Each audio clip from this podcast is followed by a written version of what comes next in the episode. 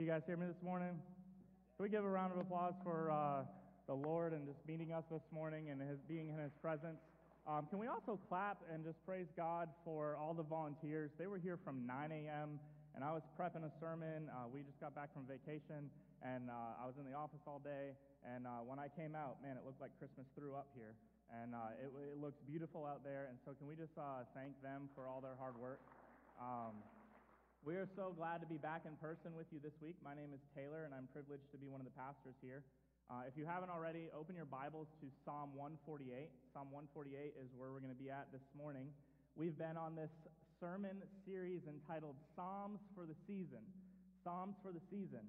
Uh, and I just want you guys to know, me, Nate, and John, we spent about uh, 40 minutes sitting in our offices thinking about what our church needed to do or hear or think about God's Word and who He is as we approach the end of the year and we end the year with 2020. Uh, and we thought that singing is exactly how we needed to end the year, that we need to give God praise and adoration and worship for His name, for who He is, and for what He's done. Uh, and so, Psalm for the season is what we're on. Uh, we're on Psalm 148. Uh, but I want to talk about uh, something that happened a few weeks ago. My wife asked me a few weeks ago to attend one of our kids' uh, doctor's appointments. And uh, so, like a good husband that I am, I said, Yes, honey, I'll be there. I'll make sure I'm there. So I cleared my schedule. Uh, and then Monday eventually came, and um, she works at Bolling Air Force Base in D.C. So she works um, about 30 minutes away. So I knew that I had to uh, like really plan to be there on time. Uh, and she told me like where it was, what was going to happen. And Monday comes, I'm on my way. Uh, you want to give me a handheld mic or no? Maybe. Are we going to keep doing this? You guys hear me? Try again. Yes, no, maybe.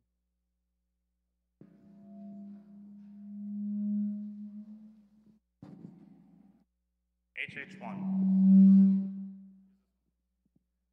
Can you hear me now? We good? This work? All right, great. All right, so I'm on my way to DC. We're back. You guys with me? You ready? All right. Uh, so I'm on my way to DC. I'm on my way to this doctor's appointment. Uh, and a sidebar, Stefano, one of our interns, was in the car with me. Uh, and my wife calls, and she's on speaker in my truck. And uh, I answer. She's like, hey, how far are you? I say, I'm 10 minutes away. And she's like, great. When you get to Andrews, uh, make sure you take a right, and the clinic's on your right. And I'm thinking, Andrews, you work at Bolling. Uh, and uh, she says, Taylor, I told you 10 times. Uh, it's Andrews Air Force Base, not Bolling Air Force Base. What are you doing? And I was like, oh no. Uh, this is one of those moments as like a husband when you just like, you know, regret life and you think you can't recover. And I was like, in my mind, I was like beating myself with a bat, like over and over and again. Uh, and so, um, because I've been taught to like respond and not react, I very calmly said, uh, babe, I'll uh, reroute the GPS and I'll be there as soon as I can. She said, okay, and she hung up. And then I looked to my right, and Stefano's looking at me like, you're in trouble. Like, this is, this is not good. And, and he was right. I was trying not to panic. Uh, and so, uh, long story short, uh, I get to Andrews Air Force Base Clinic at 109. I'm like nine minutes late.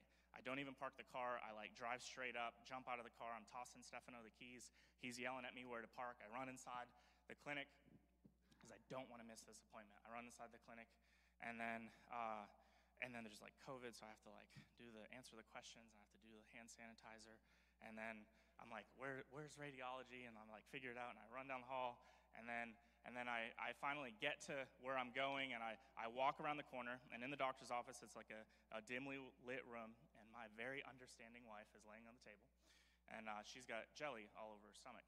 And on the screen, uh, the screen that we saw is this.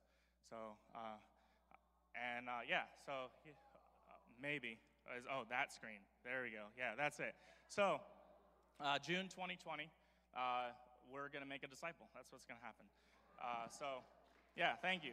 Yeah.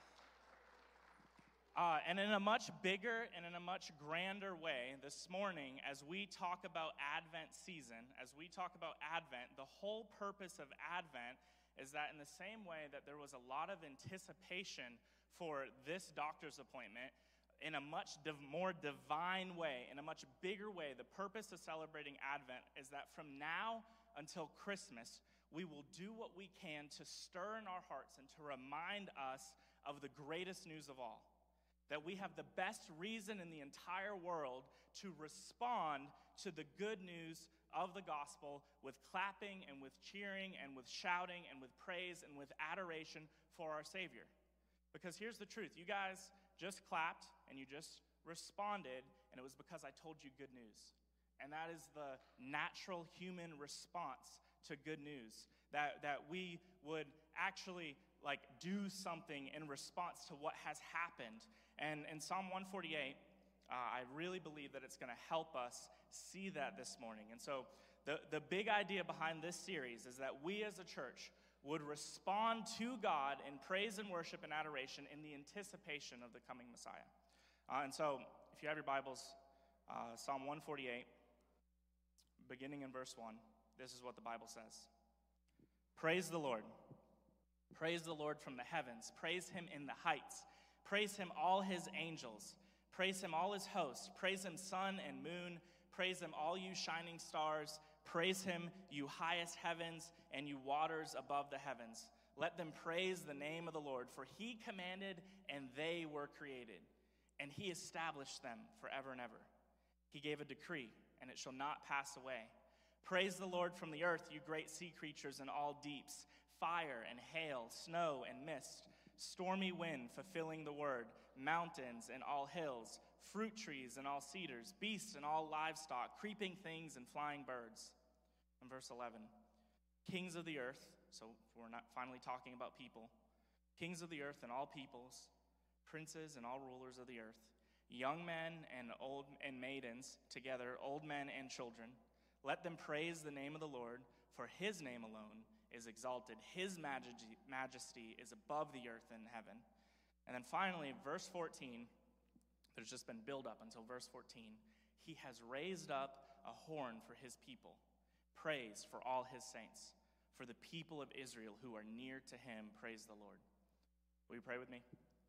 Uh, Father, I pray this morning that as your word is taught, taught, that our hearts would be encouraged, that they would be convicted, and that we would be inspired to do what this psalm is encouraging us to do, that we would praise your name for who you are and what you've done.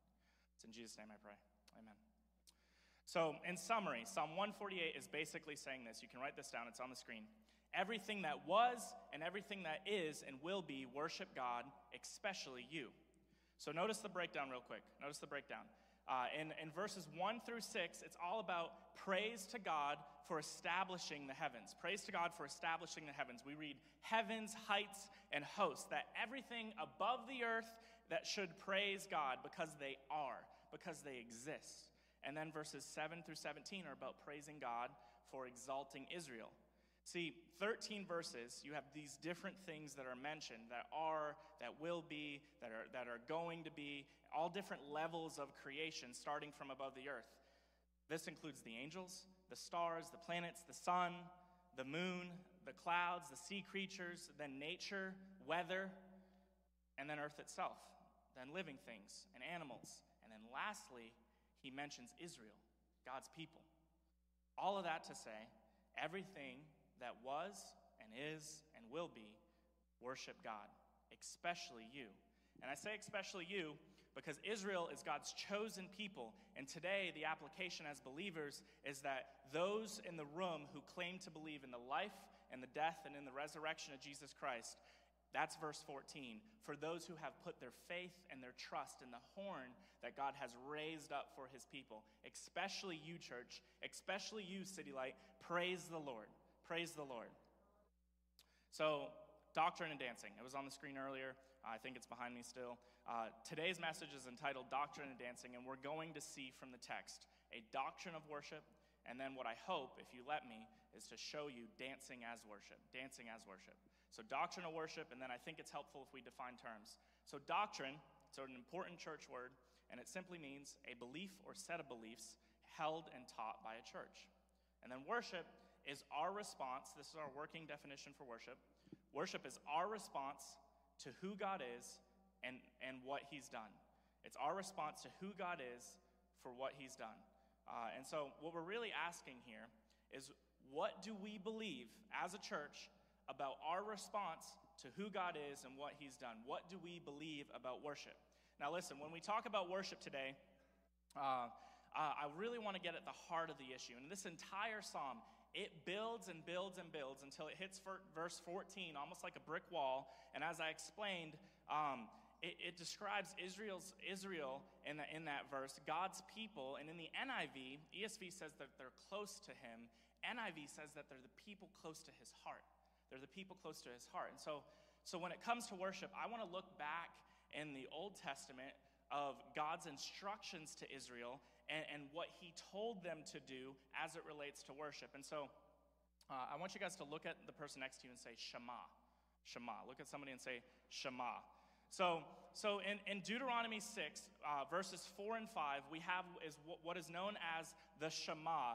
And in ancient Israelite tradition, the Shema, it was like equivalent to like the Lord's Prayer today. It was a prayer that was repeated often. And so this is what it says. Uh, I'm going to read verses 4 through 7 just for context. Uh, this is Moses talking to Israel. He says, Hear, O Israel, the Lord our God, the Lord is one. Verse 5 You shall love the Lord your God with all your heart, with all your soul, and with all your strength. And these words I command you today shall be in your heart. You shall teach them diligently to your children, and you shall talk of them when you sit in your house, when you walk by the way, when you lie down, and when you rise up. So, so that's the Shema. J- just, just four and five is the Shema. And so, so once Moses has Israel's attention, God's chosen people, the people that are near to his heart, Moses tells Israel, Love him. Love him with all of your heart. The Shema was a prayer. It was a prayer that was prayed often, and it's been said that it was the most influential prayer in all of Jewish history. So influential that it eventually functioned as like a pledge of allegiance. As a pledge, you pledge with your right hand. I should. My wife will get mad at me for that. Uh, you pledge with your right hand, but it's a, it's a pledge of allegiance or or a psalm of praise or a hymn of praise that they would sing it morning and evening. And then we find out like later on in the New Testament, around Matthew chapter 22 this lawyer, he comes up to Jesus. Uh, maybe you've read this story. This lawyer comes up to Jesus and he says, Hey, Jesus, of all the commands in the Old Testament, of all the commands in the Old Testament, there's about 600 of them, there's like 600 or so. Which one is your favorite one, Jesus? Which command is your favorite one? Which one is the most important command, the greatest command in the entire scriptures? And Jesus says, You want the most important command? Here's the most important commandment of them all. And Jesus immediately responds and he quotes the Shema. He quotes the Shema. Jesus tells the lawyer, You want the most important command of all time. You might want to write this down. So take out your iPad or your phone or your quill or your parchment and write this down. The most important command of all. And he starts with love. Love. And so so you're thinking, no, no, no, no, no, no. Love, love is like a feeling. Love, love is like an emotion. Love, love's not a command. And Jesus says, nope, love, it's a command. It's a command, and it's the most important commandment of all that you shall love me with all of your heart. And that worship to God is, is our response to Him for who He is and what He's done, and it comes from the heart that you shall love me with all of your heart. And now, when I, when I say that, that worship is our response, I realize, and this is true, that we worship God in the way that we think, in the way that we work, in the way that we drive our cars, in the way that we watch Netflix, like, like all of our lives is worship. And I, and, I, and I recognize that. And Jesus, Jesus covers that in the rest of the verse when he mentions soul and strength. But he starts with the heart. He starts with the heart. And I'm just more and more convinced that as I study the doctrine of worship and what's, what's important for us in this time, in our culture, in the world that we live in, in light of the issues that we're currently struggling with as a church and as a society, that if worship for you and I does not start with heart adoration and response for who Jesus is and what he's done, then it hasn't started at all. It hasn't started at all that we're not worshiping. Because, see, I'm betting, I'm betting that the lawyer, he was looking for more like a, um, like a thou shall not. Like Jesus, love is not a command. Like thou shall not steal, or thou shall not covet, or thou shall not lie. And, and Jesus would say, like, nah, bro, like those, those are important, but they are really they are really just a byproduct of this one foundational command love me with all of your heart. With all of your heart. And so, uh, when it comes to church history, I just want to take you on a journey for a minute. A big problem in church history is in 325 AD. 325 AD, there was a lot of like false teaching happening in the church. There were a lot of heresies, and there were a lot of people uh, taking the Bible and like adding to and taking from. And there was all this confusion. And so, like all Christians do, when there's a problem, we have a meeting. And um, so a bunch of people got together. All these smart guys got together, and they had a council. Uh, and they basically met to, to come up with what was the boundaries, if you will, or the outline of what Orthodox Christianity is and what it's not. And, and they came up with this list of beliefs called the Nicene Creed. The Nicene Creed. Uh, by show of hands, how many of you grew up in a church where you quoted the Nicene Creed? Okay, great. Uh, well, a lot of you. Wow, okay. Well, if you grew up in that tradition, typically you're the type of person that isn't comfortable with raising your hand in church. Um, but uh, we're going to talk about that in a minute. Uh, so, the Nicene Creed. Now, listen, I want to be really clear. I am pro Nicene Creed. I am for that. I agree with that. I say yes and amen. I say yes and amen to that. Uh, also, the Apostles' Creed. Uh, I, I think that doctrine and theology and right belief is very important. Um, but here's the problem is that when you look at everything that that creed mentions, what it doesn't mention at all is loving God. There's no mention at all about loving God. That, that uh, we should all sound like will.i.am for Black Eyed Peas. Um, like, where is the love? Because, because um, there, there's just no mention of it. And if, and if Jesus was writing a creed, Jesus, as we saw earlier, he would start with love me with all of your heart. Love me with all of your heart. Now, I'm going to say this again just so you guys hear me loud and clear. Right belief is very, very, very, very, very, very important. It's very important. Right doctrine, right theology, they're very important. In fact, I would say it's impossible to love God with all of your heart if you don't rightly believe God. And so, uh, for example, if I wrote my wife a love song and I uh, talked about in that song how I love her black hair and how I love her blue eyes and how I love that time that we fell in love at the beach, and I sang that song to my wife with all of my heart, and I just poured it out my wife would look at me like I'm crazy because she does not have black hair, she does not have uh, blue eyes, and we did not fall in love at a beach. She would say, You're writing about somebody else. And so, so right belief is really, really important. But, but in, um, and, and in John chapter 4, uh, Jesus is having this worship conversation. He's having this worship conversation with this woman at the well. Um, hopefully, you know this story. And he's talking to her about about right place and right time. He's talking to her about all these different things. And then, and then Jesus says to her, uh, uh, John 4, But the time is coming, and indeed it is now here, when the true worshipers will worship the Father in spirit and in truth. The Father is looking for those who will worship him in that way. So, so your heavenly Father is looking for true worshipers, not theologians, not authors, not servants. He's looking for worshipers true worshipers that worship him in spirit and in truth. Spirit and in truth, just like doctrine and dancing. And so we have to understand these two words as complementary, that they're not opposing, that they complement one another, that it's not one or the other, that it's both. That here at City Light Church, we're going to be led by the Spirit, but we're also called to be occupied by the Word. And now, as I said before, worship, it is a lifestyle. It's everything that you do all of the things that you do from Monday until Sunday, that everything you do in life should be an act of worship. But when it comes to dancing as worship, what we're talking about this morning is singing and the corporate time together as a body. That's primarily what we're talking about this morning. And so, um, you know, singing on a Sunday morning, what we do, what we just did for like 15 minutes, that was God's idea. That the reason that we do that is because there are countless scriptures that command that you and I sing to God, including Psalm 148. So look at verse 1 again in Psalm 148.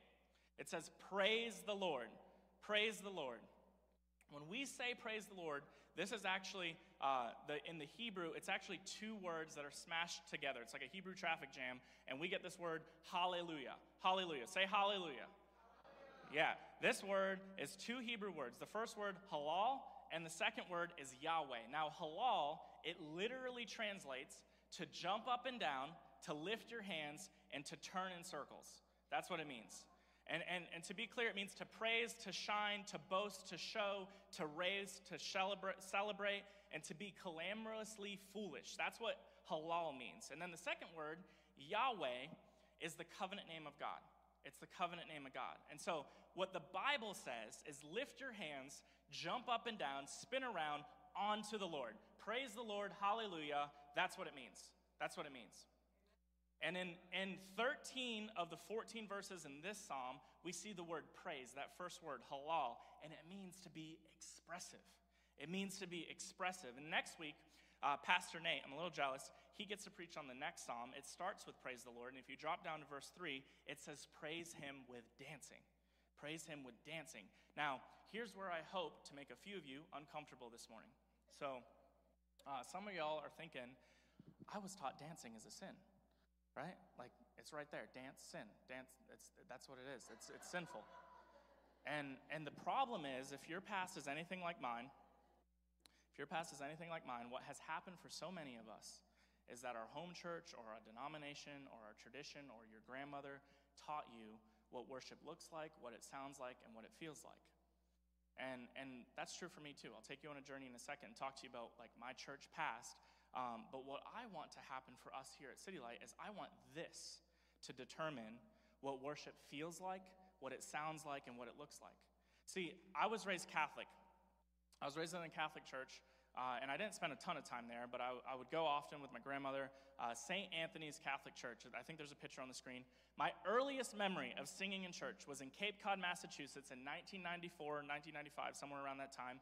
Uh, but for all I knew, it was like year 117, because as you guys know, when you walk into a Catholic church, it's like being teleported back into time because they really care about tradition. They really care about tradition. And we would sing, um, or to be honest, it was more like chanting It was more like chanting and being at a yoga class because there's like a lot of up and down and like you like peace be with you. There's just there's a lot of stuff happening and you had to pay attention. You'd be like quick on your feet. Uh, and I just remember, I remember being so bored and uh, in the Catholic church growing up. And uh, I, my grandmother knew I was bored too. I know she knew I was bored because every time we went to Mass, she always brought with her an entire purse full of Werther's originals. And she would slip me Werther's originals so that I would sit there and I would behave in church. Uh, and and so, so I was Catholic for a little bit, and then uh, we moved to Virginia, and then my mom started dragging me to New Hope Church, which was like a church plant. It was like a seeker friendly church. And there were drums on stage, and there was a band, and there was a guitar. And uh, my first experience of being at New Hope Church, I just remember standing there and like looking around, like, what is going on? And not overnight, but over time, you know, eventually, like you're standing there, and then eventually it's like, every move I make, I'm making you. Like, like you start getting into it a little bit, and and you and and and something begins to happen. And I wasn't even a believer then, but but that was my experience. And then and then we moved to the country, moved to Luray, or if you're not from there, Luray. Uh, and uh, I went to Rileyville Baptist Church, Rileyville Baptist Church. And at Rileyville, we sang songs like Amazing Grace or There's Power in the Blood. And I was a believer at Rileyville. And so I would even participate. I would like close my eyes. And, and, uh, and man, and, and, I know what some of you guys are thinking. You're like, they're not songs, they're hymns, and that's just complicated. Hymns sounds like the opposite of she's, and it's just easier to say song. So um, I remember singing those songs, and I remember the Spirit moving. Uh, and then I even remember my first time in a charismatic church, in a charismatic church. Uh, and charismatics, Pentecostals, y'all know how to praise, y'all know how to dance, y'all know how to worship. Um, it was a youth event at Manassas Assemblies of God.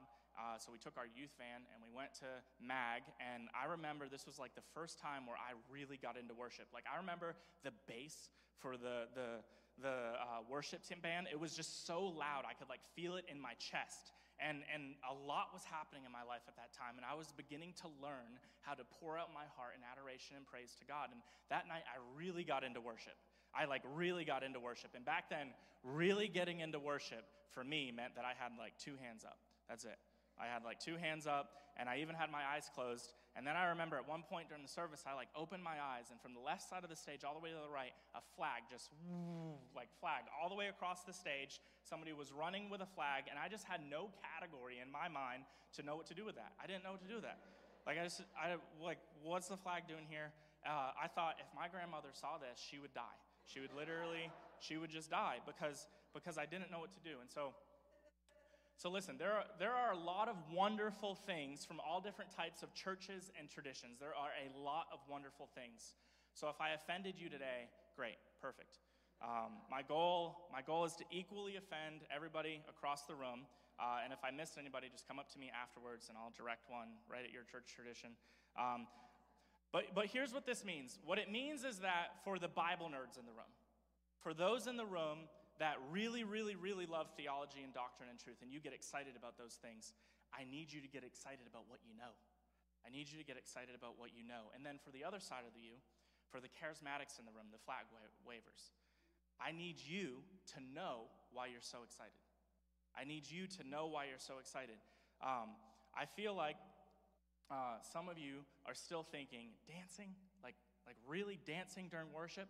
That's, that's just not my personality. Like, that's just not who I am. I'm not an expressive person.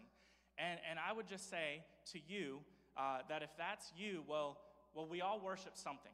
We all worship something, that you worship something. We worship whatever we value most. And I promise you that if I could follow you around for one week and I could watch your attitude, your bank account, or your time, I could figure out what you worship. Because we all worship something. And, and even maybe, maybe some of the men in the room, you know, you come in here on Sunday and you're like a tough guy, so your, your arms are just crossed. You're just like this, just not involved. There's, there's no, there's, there's, there's no, nothing, there's nothing there, like zero emotion because you're tough. Do you think you're tougher than David? Raise your hand if you've ever killed a bear or a lion with your bare hands. Or what about the Apostle Paul? He was pretty tough, right? The Apostle Paul was tough. He was shipwrecked, beaten, left for dead. He was flogged. And he was a terrorist. He killed Christians before he met Jesus. That's tough. You know what happened when he worshiped? An earthquake broke out and his jail cell doors fell off. And then he led the jailers to Jesus. That's his worship. See, I, I grew up in a house with a tough guy. I grew up in a house with a, with a man's man, like a oh, I'm, I'm tough. Like uh, a, a, guy who was 6'2, 240 pounds. He, he was really tough. He, he, he was a tough guy, not about to raise his hands in church. Are you crazy? There's no way. I'm a man. That's not how men act. But you know what, though? If I took that same tough guy to a NASCAR race and we were watching Jeff Gordon win, he lost his mind. We were, we were high fiving everybody around us in the stands. Uh, he was like arm in arm with a guy that was drunk right to his left and, and, and we were cheering because Jeff Gordon won and he was worshiping. And I'm guilty of it too. Patriots game, 2010, 50 yard line. Julian Edelman catches a punt at the five yard line. Next thing you know, 30, 40, 20, 10, touchdown, touchdown. This, this is touchdown. Touchdown, both hands in the air. Can we do that? Can we just make sure our arms work? Touchdown? Yeah, touchdown. You know what touchdown means? Touchdown means we've won. It means we've won. And I've read this book to the end. You and I have won we have won. We've won the journey. Jesus has conquered it all, and we've won. We have a reason uh, to raise our hands. And I'm not saying that any of those things that aren't church are bad or wrong. What I'm saying is, is that the reason God has wired us that way is primarily for Him. It's primarily for Him. Worship is a response to who God is and what He's done. And so the opposite is true then that if worship is a response to who God is and what He's done, then how I worship is, a, is evidence of who I am and what God's done for me. It's evidence of who I am and what God's done for me. And so I want to take a quick moment and tell you why I worship. So, most of us grow up with this understanding of the gospel. So, this represents your life, it's a timeline of your life. And then at some point in your life, you surrender your life to the lordship of Jesus Christ. You surrender your life to the saving grace that is the cross, the gospel, that Jesus died for your sins and he paid the penalty of wrath on the cross for your sins so that you and I could have separation from sin and freedom in this life. But this is a flawed view of the gospel because what happens in this model is is that the more I grow and the more that I mature in my faith, the further and further and further and further away I move from the gospel the further and further away I move from the gospel. And so, a better way to think about it is this that, that we we live, and then we surrender our lives to the Lordship of Jesus Christ at some point in our lives, that we, we repent from sin and we trust in Jesus' life, death, and resurrection at this point in time. And then what happens for every one of us, including me, this is why I worship, is that when I did this, when I recognized who God was, two things happened simultaneously from that point. The first thing is that I began to realize how good God was, how just He was, how holy He was. That, that he's holy and good and just and mighty and he's great and he's to be praised and there's just so much goodness. And just when i think i figured out how good god is he shows me really how good he is. And at the same exact time what happens is is i begin to realize how broken i am and how messed up i am the bible says that we are all wretched that we are we are black-hearted sinners that that we have we have been uh, born into sin. And in fact, it says that we are dead. We are spiritually dead. And if that offends you, it's because you're a sinner and you're spiritually dead. And this sin is an issue. And it's not like it's not like the cross just like fixes us, but what it does do is it makes us aware of our sinfulness. It makes us aware of our depravity. And so, two things are happening at the same time that the longer you and I become sanctified, the longer that we walk in our faith, and the more mature we become as we read the Bible and we get to know who God is in light of who we are, there's this void of like, God, you are so holy and I am so not. You are so good and I am so not. And the only thing, the only thing that can fill that void is the cross. And in this model, the cross, it gets bigger and bigger and bigger and bigger and bigger. And it's the only thing that keeps me tethered, and it's the only thing that fills this void between who God is and who I am.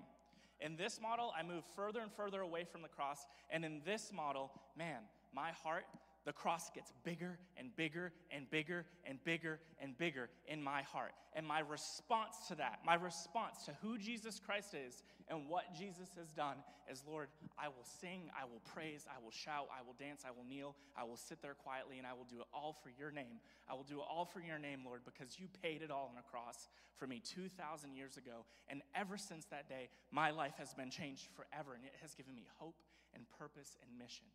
And so that's why I praise the Lord. That's why I praise the Lord. That's why I worship God. That we worship God for who He is and what He's done. Will you pray with me? Father, we thank you so much for the cross of Jesus Christ. Oh, Lord, we thank you for your goodness. Lord, we thank you that you stepped out of heaven 2,000 years ago and you were born in a manger.